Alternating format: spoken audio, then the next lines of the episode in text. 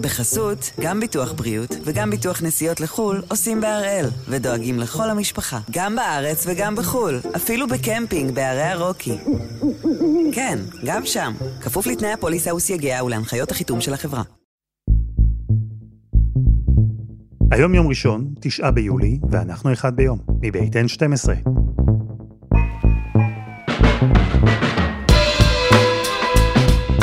אני אלעד שמחיוף, ואנחנו כאן כדי להבין טוב יותר מה קורה סביבנו, סיפור אחד ביום, בכל יום.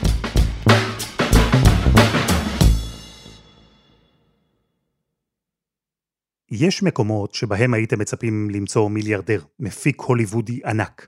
יש מקומות שבהם הייתם מצפים לראות את אחת הנשים החזקות במדינה, אולי החזקה ביותר, או להיתקל באל תקשורת משפיע. יש מקומות שבהם הייתם מצפים לראות משפט פלילי, מותח, אמוציונלי, עם ריבים בצעקות בין פרקליטים.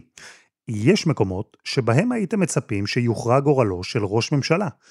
אבל בית המלון The Old Ship, האונייה הישנה בברייטון, הוא ממש לא מקום כזה.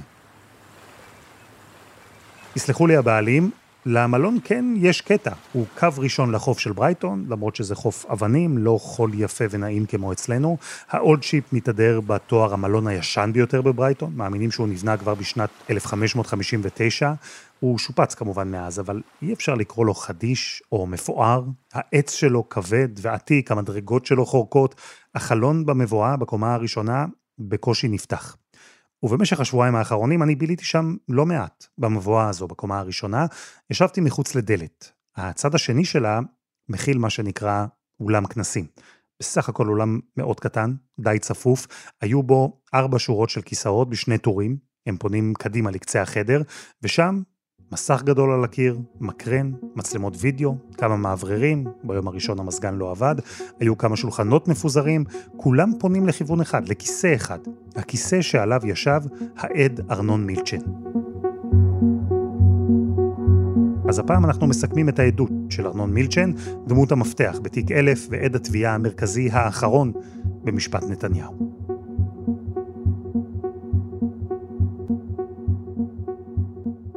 שלום יובל הראל, כתב המשפט של N12. שלום אלעד. תראה, אני יודע מה קרה בצד שלי. היה עד אחד, עורכי דין של שני הצדדים, קהל מצומצם שקשור בצורה כזו או אחרת למשפט, ודיון משפטי שהתנהל בברייטון מול המצלמות ששידרו לירושלים. אתה ישבת שם, בירושלים, בבית המשפט, בכל ימי הדיון. איך זה נראה אצלכם? ישבתם יחד עם השופטים באולם והסתכלתם כולכם על המסך? כן, ממש כך. השופטים יושבים, שלושה שופטים יושבים במקומות הקבועים שלהם. חלק מעורכי הדין נשארו בארץ כדי להגיש כל מיני מסמכים לשופטים שיושבים שם, ורוב ההתרחשות קורית בכלל בברייטון. מילצ'ן נמצא שם, אנחנו רואים אותו על מסך זום גדול, לפעמים טיפה מקרטע, ושם נמצאת גם רעיית ראש הממשלה, שרה נתניהו.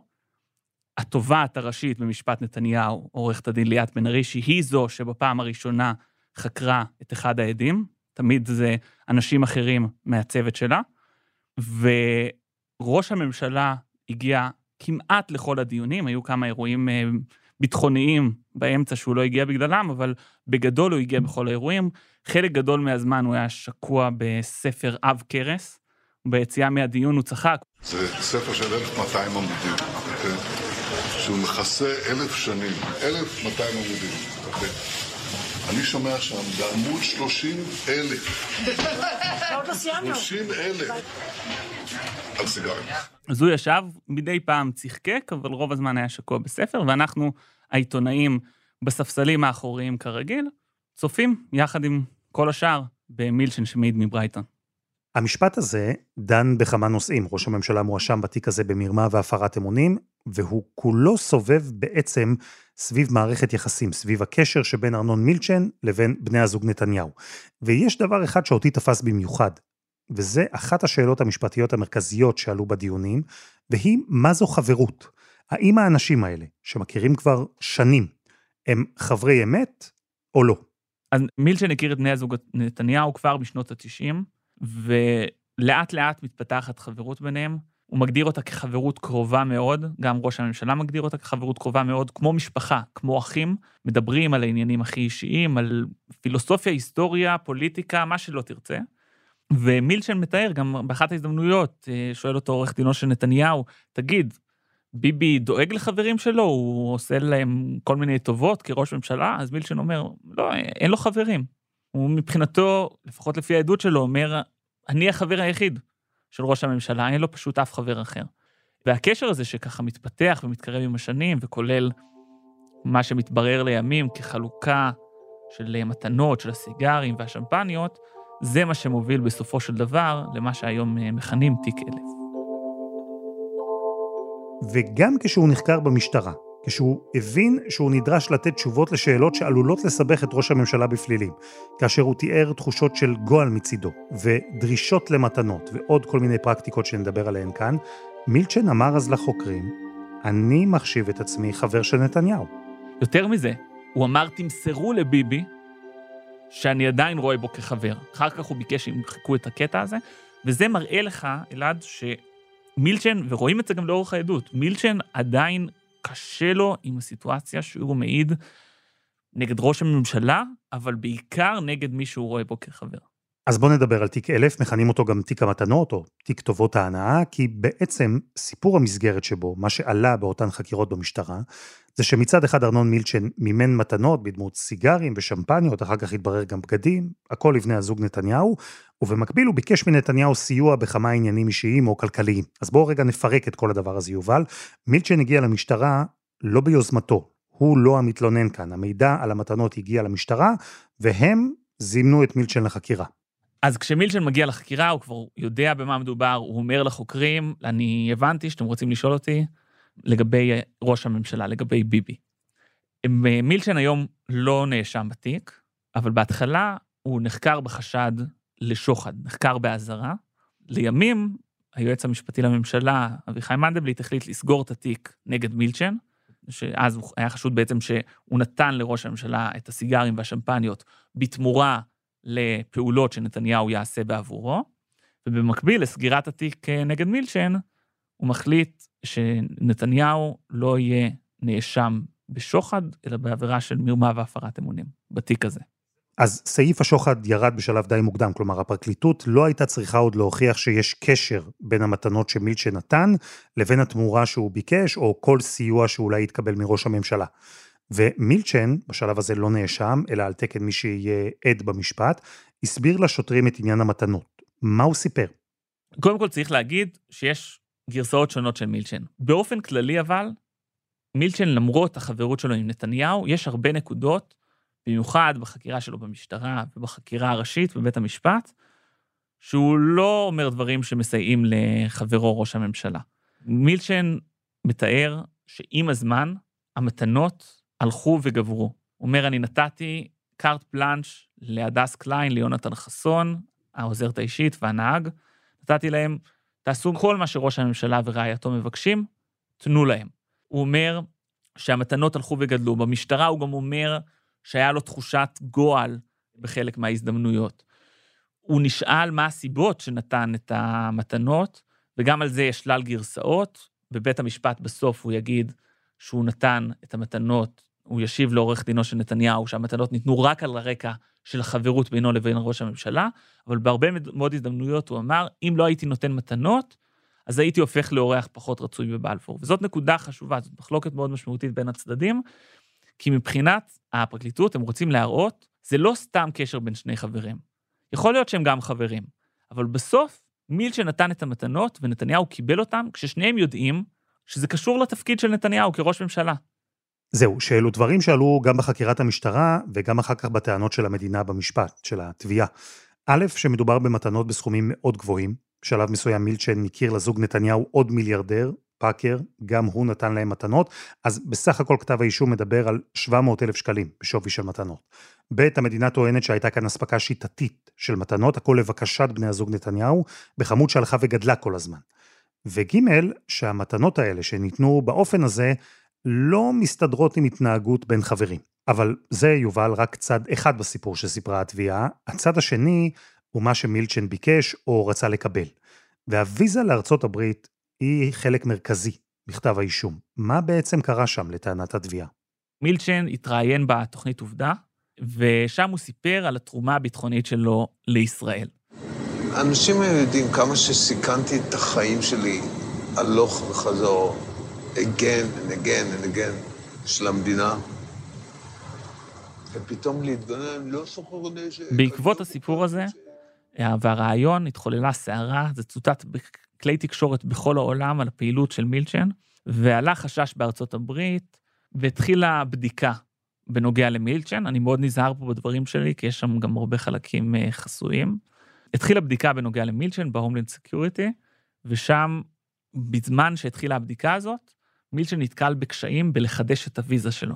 כשהמשמעות היא, משמעות כלכלית אדירה, כי בעצם, ומילצ'ן, כשהוא נתקל בקשיים בעניין הזה, הוא, כך הוא אומר, מתקשר לכל העולם ואחותו, ובין היתר הוא מתקשר גם לראש הממשלה. לפי העדות של מילצ'ן במשטרה, הוא אומר, נתניהו, התקשרתי אליו, בין האנשים האלה שהתקשרתי אליהם, והוא ממליץ לי לשוחח עם אה, דן שפירו, שגריר ארה"ב לשעבר בישראל. בגדול, אלה הדברים שמילצ'ן אומר. וזו סוגיה אחת, סוגיה כלכלית עבור מילצ'ן. הוא היה זקוק לוויזה לטווח ארוך כדי שיהיה לו יותר קל לעשות עסקים בארצות הברית. זו בקשה אחת שלו מראש הממשלה, והיו אחרות. כי במשפט דיברו למשל על המגעים לאיחוד בשוק הטלוויזיה בישראל, בין קשת לבין רשת. מה סיפר בעניין הזה מילצ'ן? מה התביעה טענה כאן?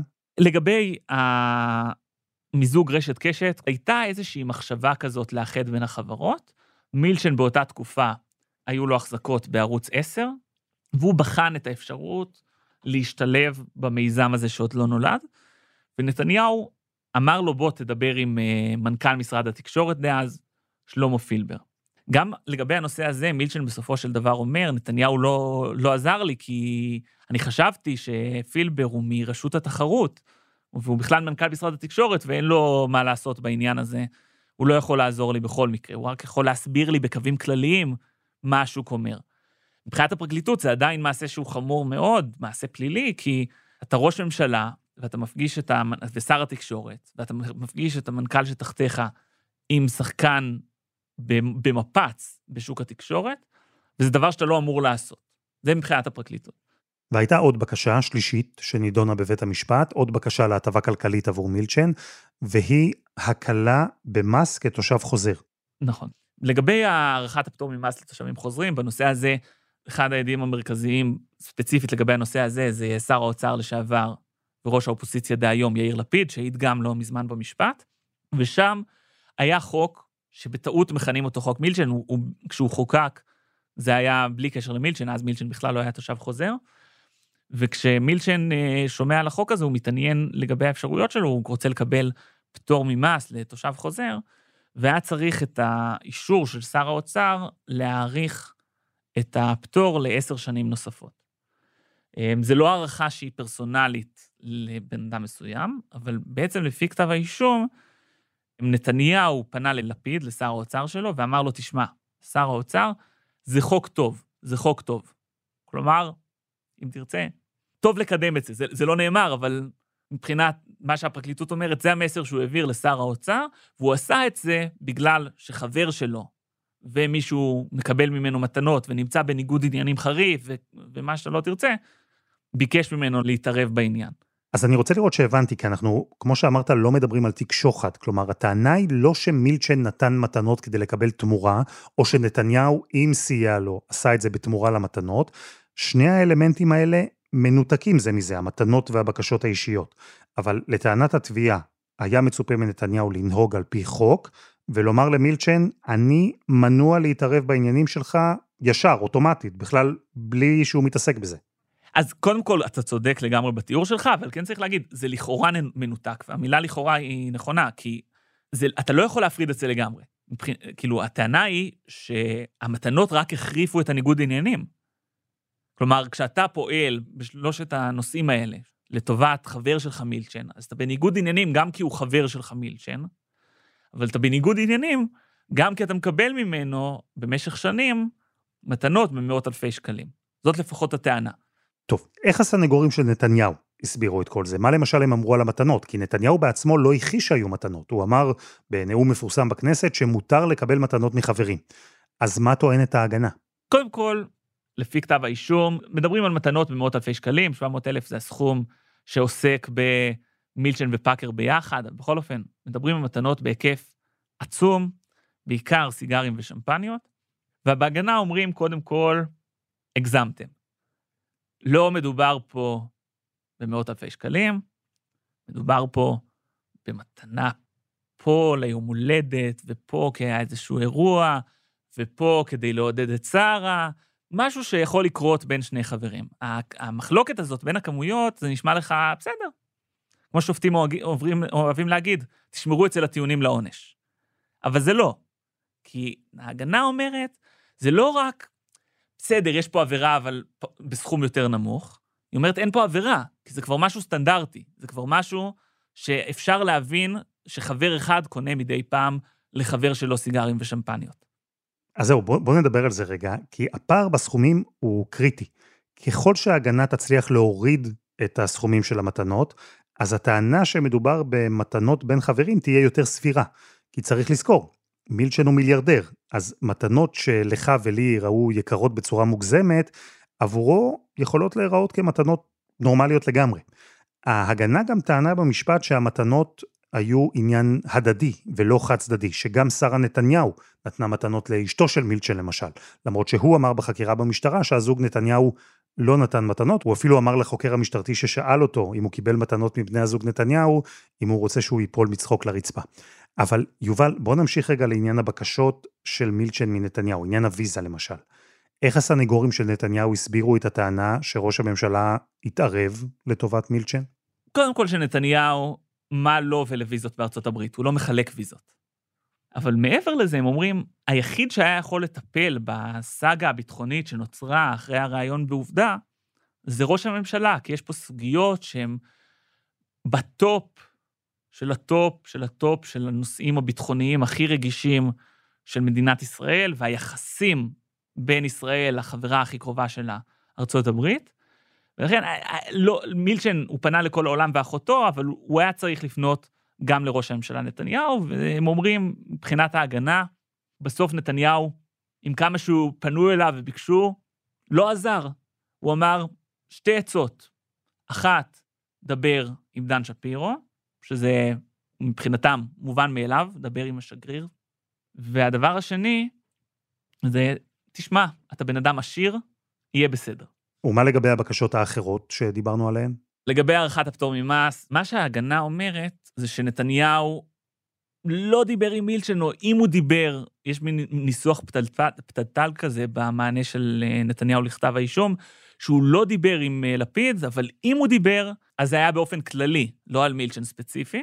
והם גם אומרים ש, שלפיד עצמו, אמנם בסוף דחה את הבקשה, אבל הוא לא גלגל את מילצ'ן מכל המדרגות, יש גם תשובה כזאת של uh, לפיד ליונית לוי בריאיון במהדורה המרכזית, שהוא אומר, גלגלתי את מילצ'ן מכל המדרגות. על זה מילצ'ן צוחק בחקירה בבית המשפט, הוא אומר, מה זאת אומרת גלגל אותי מכל המדרגות? ישבנו במרתף, אין לאן לגלגל. זה לגבי הארכת הפטור ממס, ולגבי אה, מיזוג קשת רשת, אז גם שם הם אומרים, בעצם אין פה שום דבר, כי פילבר לא היה יכול לעזור. לא ביקשו שפילבר יעזור. בסך הכל הפגיש ביניהם כדי שיסביר באופן כללי על uh, המצב החוקי ועל שוק התקשורת וכדומה. אז פירטת פה את הטענות המרכזיות של הצדדים, היו עוד כמובן, אבל בגדול נשמע לי שאין מחלוקת על סיפור המסגרת, על העובדות המרכזיות. היו מתנות, היו בקשות לעזרה, היו שיחות בין נתניהו לבין מילצ'ן על הבקשות האלה, והפער שאנחנו רואים בין הצדדים, בין ההגנה לבין התביעה, הוא בניואנסים. כי התביעה אומרת שהמתנות הועברו באספקה שיטתית, ההגנה אומרת זו חלופת מתנות בין חברים. התביעה אומרת, נתניהו אמר למילצ'ן לדבר עם השגריר שפירו שיעזור לו עם הוויזה, ולכאורה ככה סייע לו. ההגנה אומרת, להגיד למילצ'ן, דבר עם השגריר, זו לא עזרה, זו אמירה כללית. וגם בבקשות האחרות, אומרים בהגנה, נתניהו לא באמת עזר. כלומר, אנחנו רואים פה הבדלים בפרשנות של הסיפור.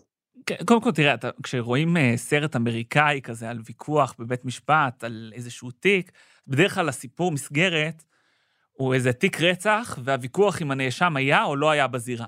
משפט פלילי לרוב, יותר מ-90% מהמקרים, זה לא ככה. הרבה פעמים הוויכוחים הם בדיוק כאלה. יש ויכוחים עובדתיים, לא כל הוויכוחים הם ברמת הפרשנות, אבל אתה צודק במובן הזה. נתניהו מעולם לא טוען ולא יטען, לא קיבלתי אה, סיגרים ושמפניות ממילצ'ן. מה, אתם המצאתם את כל הסיפור הזה. אבל בסוף לפעמים ניואנס כזה, זה מה שהופך שיחה שאתה יכול לחשוב שהיא נורמטיבית למשהו שהוא חמור הרבה יותר. חסות אחת, וממש מיד חוזרים.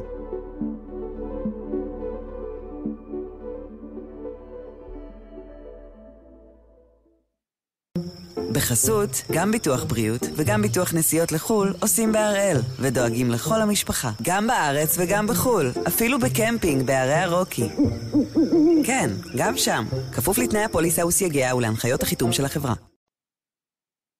אנחנו מסכמים את העדות של ארנון מילצ'ן ואת תיק אלף, תיק המתנות או טובות ההנאה, יש לו כל מיני שמות. יובל הראל, אני הבנתי מה הטענות המרכזיות ומה אומרים הצדדים, איך התביעה ואיך ההגנה רואות באופן שונה את אותו סיפור.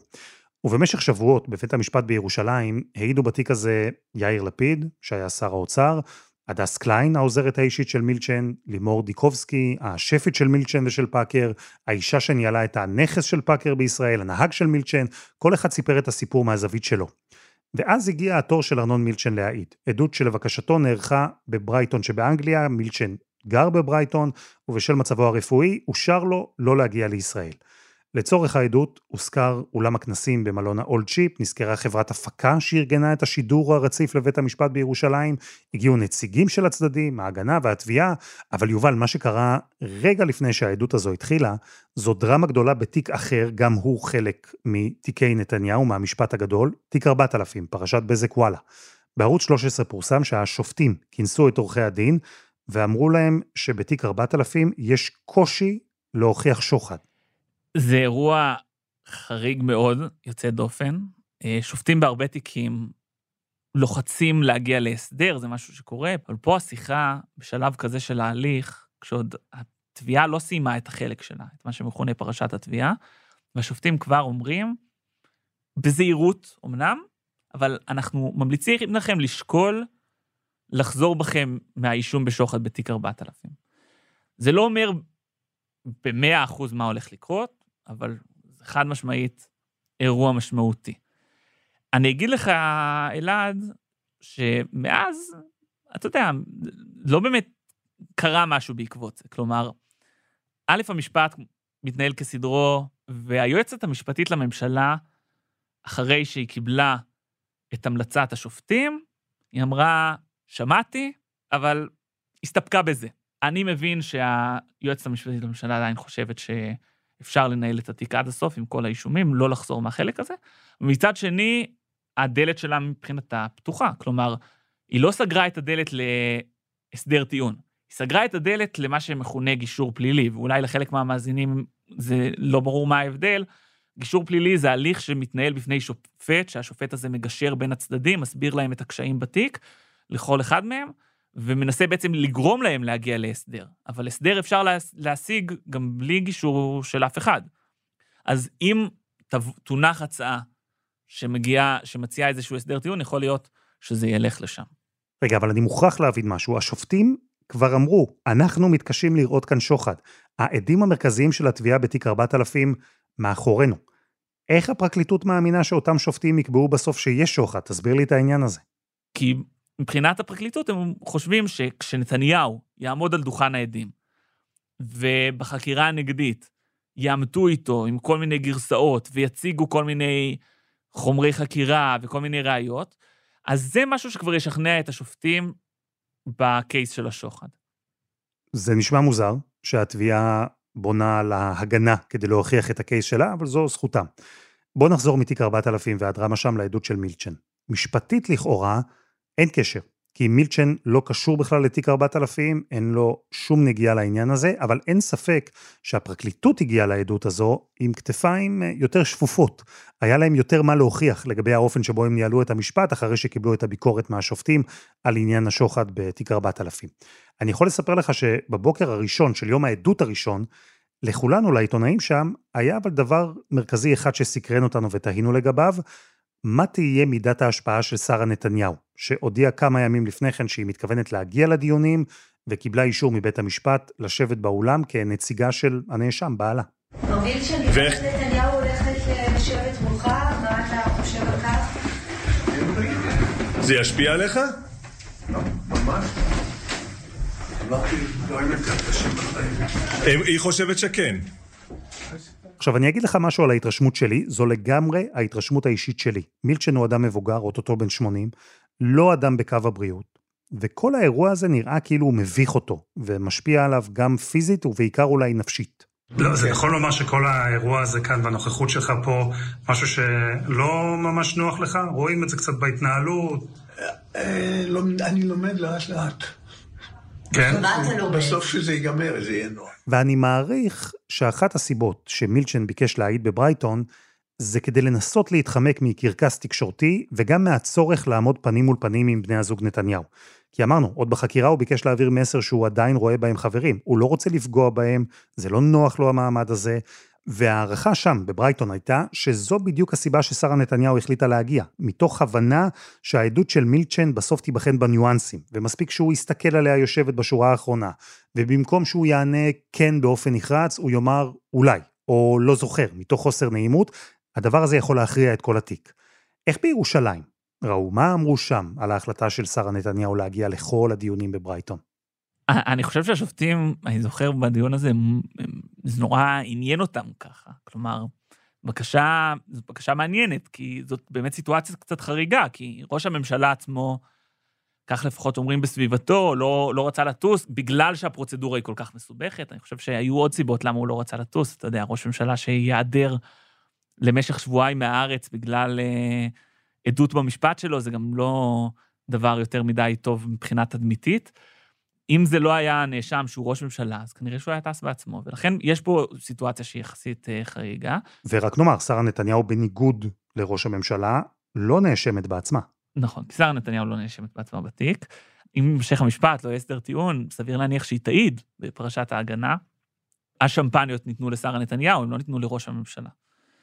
ומעבר לזה, היא גם, מילצ'ן עצמו מספר, היא גם חברה שלו. כלומר, לנוכחות שלה יש משמעות. זה לא סתם כדי שהיא תוכל לראות, כי לראות היא גם יכולה מהארץ. זה גם כנראה כדי שהיא תוכל להיראות. והיא בהחלט אה, נראתה שם. התובעת ליאת בן ארי טענה כמה פעמים ששרה נתניהו מנסה להעביר מסרים למילצ'ן. היא עושה הבעות פנים, ראינו גם בשוליים של אחד הדיונים חיבוק בין מילצ'ן לבין אה, שרה נתניהו.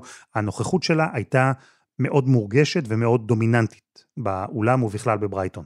ועם קשר לזה, או בלי קשר לזה, אחרי החקירה הראשית של התביעה שבה מילצ'ן אמנם נשמע מעט מהוסס, לא פעם ענה שהוא לא זוכר על שאלות, אבל אז הגיעה החקירה הנגדית של הסנגור שמייצג את נתניהו, ופה כבר שמענו מילצ'ן אחר.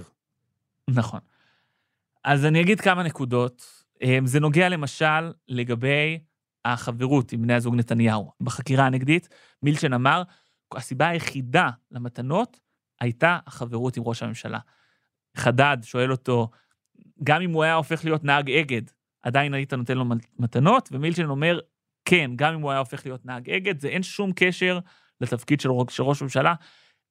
חדד שאל את זה כל כך הרבה פעמים, עד שהשופטים אמרו לו, תשמע, העניין כבר מוצע. דבר נוסף, אני שואלת אותו גם לגבי הכמויות. היא אומרת שבחקירה הראשית מילצ'ן אמר שההיקף של הסיגרים והשמפניות גדל לבקשת המקבלים, כלומר, בני הזוג נתניהו, ובחקירה הנגדית, לעומת זאת, הוא אומר שהוא לא ספר, ולכן הוא סתם ענה. כלומר, הוא לא יודע אם התדירות באמת הלכה וגדלה. בסוף, השופטים מאפשרים לו לשאול את זה, מילצ'ן אומר שהוא, מההרגשה והזיכרון שלו, הוא הרגיש שהכמויות הלכו וגדלו, אבל הוא לא ספר את זה. זהו, שאם אמרנו כל הזמן שההבדלים הם בפרשנות ובניואנסים, אז בחקירה הנגדית הגרסה של מילצ'ן נשמעה אחרת מאשר הדברים שהוא אמר במשטרה ובחקירה הראשית. כשהניואנסים האלה הפעם הלכו לכיוון ההגנה. הוא כבר לא היה בטוח שהמתנות הלכו והתרבו, הוא כבר לא היה בטוח שהרגיש גועל, כמו שאמר בעבר, אלא שהיה שמח לתת מתנות. הוא אמר לנתניהו מראש שעניין הוויזה שלו קשור לתרומה שלו לביטחון המדינה, הוא לא פנה עליו שיעזור לו כחבר. אלו הבדלים לכאורה קטנים, אבל הם משמעותיים. וביום העדות הלפני האחרון, התובעת בן ארי קיבלה את הרשות לנהל חקירה חוזרת. היא אמרה בבית המשפט שיש פערים גדולים בין הגרסאות של מילצ'ן, היא איימה להכריז עליו כעד עוין, וביקשה לצרף דברים שהוא אמר במשטרה כחומר שיובא בפני השופטים. תמלולי חקירה כאלה בדרך כלל לא מגיעים לבית המשפט. מר מילצ'ן, אולי מילה על זה שהפרקליטות טוענת שיש פערים בעדות שלך בסדר. לא מודאג שיכריזו לך עד עוין? מה פתאום? לא? ובכל זאת על הפערים, מר מילצ'ן? אין אין פערים. אין פערים? אין. תודה. יש פערים בתהליכים, אבל לא בין ה... במהות לא? ובסוף השופטים קיבלו את הבקשה שלה באופן חלקי. הם אמרו שאפשר יהיה להשתמש בחלק מהחקירה המשטרתית, אבל רק כרפרנס, לא ממש כראיה שתוגש לבית המשפט. וביום העדות האחרון בן ארי קיבלה שעתיים לנסות ולאמת את מילצ'ן עם הסתירות בין הגרסה המחמירה יותר שנתן במשטרה ובחקירה הראשית, לעומת הגרסה המקלה יותר שנתן בחקירה הנגדית. כן, אני, אני חושב שליאת בן ארי קצת ירתה לעצמה ברגל, לפחות מבחינה תקשורתית. יצרה רגע מאוד מאוד דרמטי, שהוא באמת במובנים מסוימים דרמטי, כלומר, היו פערים משמעותיים בין העדויות של מילצ'ן, אבל בסוף, בחקירה החוזרת היא שואלת בסך הכל 15 שאלות, שחלקן כן מהותיות, היו גם כאלה שהן פחות מהותיות, ובסופו של דבר גם היא ביקשה להגיש את ההודעות של מילצ'ן במשטרה, אבל לא כדי שהשופטים יוכלו להסתמך עליהן, אלא כדי שהשופטים יוכלו להתרשם איך לאט לאט נבנתה הגרסה של מילצ'ן. אני חושב שהמטרה היא בעצם שהשופטים יוכלו לרא- לראות, הנה, קשה לו להעיד נגד נתניהו, ולכן בהתחלה הוא אומר ככה, אחר כך הוא אומר אחרת, ואז לאט לאט מתפתחת הגרסה, וככה זה מגיע, זה חודר גם לבית המשפט. חדד, עורך דינו של נתניהו, מייחס את הפערים למשהו אחר בכלל. הוא אומר, מילצ'ן נלחץ נורא, כמו שמילצ'ן מעיד בעצמו, נלחץ נורא בתחילת החקירה, ולכן היו רגעים שהוא לא דייק, אבל בסוף, הנה, בחקירה הנגדית העמדנו את, ה, את הכל על uh, דיוקו. ובסוף באמת השופטים לא, מקב, לא מאפשרים ל- להגיש את החלק הזה כדי שהם יוכלו להסתמך ממש על התוכן של הדברים. אז יובל, סכם לי את השבועיים האלה, את העדות הזו מנקודת המבט של הצדדים. איך ההגנה רואה את העדות של מילצ'ן, התביעה, אולי גם יש לך איזו אינדיקציה לגבי איך כל זה נתפס בבית המשפט, אצל השופטים. אני חושב שהאמת היא מורכבת, כי אנחנו גם לא יודעים מה השופטים חושבים. חלק משמעותי מאוד זה איך השופטים תופסים את העדים באופן כללי. בסוף השופטים יצטרכו לכתוב מסמך, הכרעת דין, ושם יהיה כתוב, מצאנו את העד הזה אמין. הוא, חשבנו שפה הוא מעיד לטובת חבר שלו, ולכן הוא לא אומר, הוא לא בדיוק מדייק, הוא מייפה את הדברים. יגידו כל מיני דברים כאלה על מהימנות, שקצת קשה לדעת לפעמים מה הם אה, בדיוק חושבים על, על תוכן הדברים. אני כן חושב שיש משהו שאפשר לראות בעדות של מילצ'ן, זה ללא ספק בנקודות מס- מסוימות בחקירה הנגדית, מילצ'ן עזר לנתניהו, בטח כשאתה משווה את זה לדברים שהוא אמר בחקירה הראשית. מה שהוא אמר בחקירה הראשית זה גם מה שהיה קודם בעצם, ולכן במובן הזה מילצ'ן בחלקים מסוימים מהעדות שלו, לא בכל הנושאים, אבל בחלק מהנושאים, עזר לנתניהו. אני אצטט מישהו, קוראים לו בנימין נתניהו, הוא אמר את זה על אחד אחר, על דודי אמסלם, אמר לו, אתה עוזר לי יותר מדי. אז תמיד עולה שאלה בעדויות האלה, אם העד שעוזר, האם הוא לא עוזר יותר מדי. למה אני מתכוון? עוזר יותר מדי זה כשאתה כבר משאיר את הרושם שאתה עוזר לא כדי לדייק את הדברים, אלא כי אתה כבר סוג של בחרת צד, בגלל החברות שלך, בגלל שקשה לך להעיד נגד ראש ממשלה. זה קו גבול דק, ואני לא יודע להגיד לך תשובה ברורה. יובל הראל, תודה. תודה, אלעד. וזה היה אחד ביום של N12. אנחנו מחכים לכם בקבוצה שלנו בפייסבוק, חפשו אחד ביום, הפודקאסט היומי. העורך שלנו הוא רום אטיק, תחקיר והפקה, עדי חצרוני, שירה הראל, רוני ארניב ודני נודלמן. על הסאונד, מור הרטוב, יאיר בשן יצר את מוזיקת הפתיחה שלנו. אני אלעד שמחיוף, אנחנו נהיה כאן גם מחר.